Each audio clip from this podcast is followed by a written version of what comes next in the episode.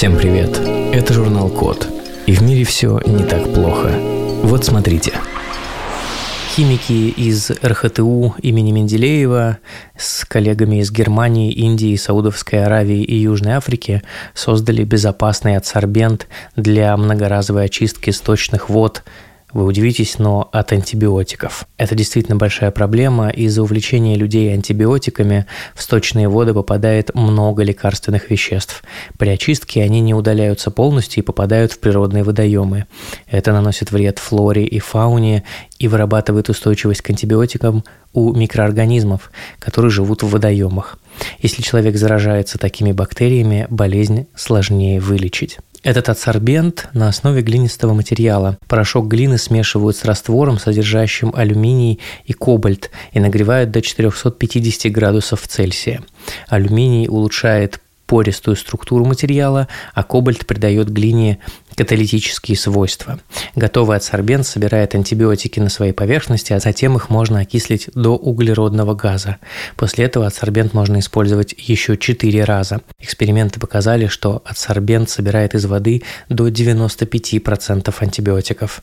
Но пока эти самые адсорбенты не стали производить массово и не решили проблему, каждый раз, когда думаете выпить антибиотик, Подумайте лишний раз о том, что вы живете в стране со свободным доступом к антибиотикам.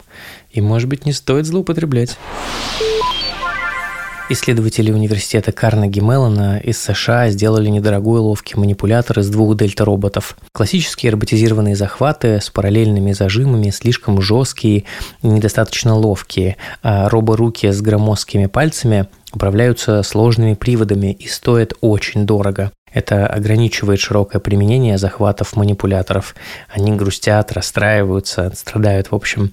И ученые придумали решение. Недорогой захват из двух дельта-роботов размером с сантиметр, напечатанных, естественно, на 3D-принтере. Они состоят из трех рычагов, прикрепленных шарнирами к основанию, и управляются стандартными линейными приводами. Захват обеспечивает высокую гибкость и может справляться с деликатными рабочими задачами. Чтобы два дельта-робота смогли работать вместе как захват, обучили, естественно, нейронные сети, используя систему восприятия. Зачем это нужно? Такое решение можно использовать для создания модульных многопалых роборук, которые могут выполнить точные малоинерционные манипуляции. Если вдруг однажды вам в жизни повстречается робошива, будьте уверены, практически в 90% это несколько дельта-роботов объединились. Исследователи из Тяньцзинского университета и университета Цинхуа из Китая создали умные часы, которые растворяются в воде. Что же это за чудеса? Водорастворимый металлический раствор на основе цинка с серебряными нанопроволоками напечатали на кусках полимера, который также разлагается в воде. Часы измеряют частоту сердечных сокращений, уровень кислорода в крови и количество пройденных шагов. Эти данные часы передают на телефон через Bluetooth. Экран отображает дату, время и сообщения со связанного телефона, а также отслеживаемые показатели здоровья. Прототип устойчив к поту, но при полном погружении в воду его корпус и схемы растворяются в течение 40 часов. Остаются только OLED-экран, микроконтроллер, а также резисторы и конденсаторы. Что за бред? Да, создали часы, которые растворяются в воде, но это не просто так. Небольшую электронику, такую как умные часы и фитнес-трекеры, сложно разбирать и перерабатывать. А вот новые часы можно безопасно утилизировать а это снижает нагрузку на экологию. Уж слишком сильно мы думаем о своем пульсе и слишком часто меняем умные часы. Так что единственный минус – особо в них не поплаваешь, тем более не уснешь с ними в водоеме. Проснешься и не узнаешь, сколько времени. Исследователи Токийского университета из Японии сделали робота-волейболиста. Он отбивает подачу лучше людей – Ну, практически. Что же сделали ученые? Они создали пневматического робота-волейболиста Liber Robot, который может прыгать и отбивать мяч в воздухе. Как он работает? Робот принимает позу готовности к прыжку, а обнаружив мяч, прогнозирует его траекторию и за доли секунды генерирует ответное движение на основе прошлого опыта обучения. Отбивая мяч, робот производит скоординированное движение всего тела с помощью мощных пневматических приводов. Ученые давно работают над человекоподобными роботами, которые смогут выполнять динамические движения и мгновенно реагировать на события. Ну и в волейбол они тоже, наверное, должны будут играть, поэтому почему бы и не попробовать. Если вдруг решите разобраться, как все это выглядит, найдите на YouTube видео Humanoid Robot Plays волейбол. И тогда у вас, возможно, тоже закрадется сомнение, как и мне в голову, потому что этот робот не очень похож на человека подобного. Понятно, что там есть э, конечности и туловка, но в целом он больше похож, конечно, на лягушку. Но, может быть, это прототип.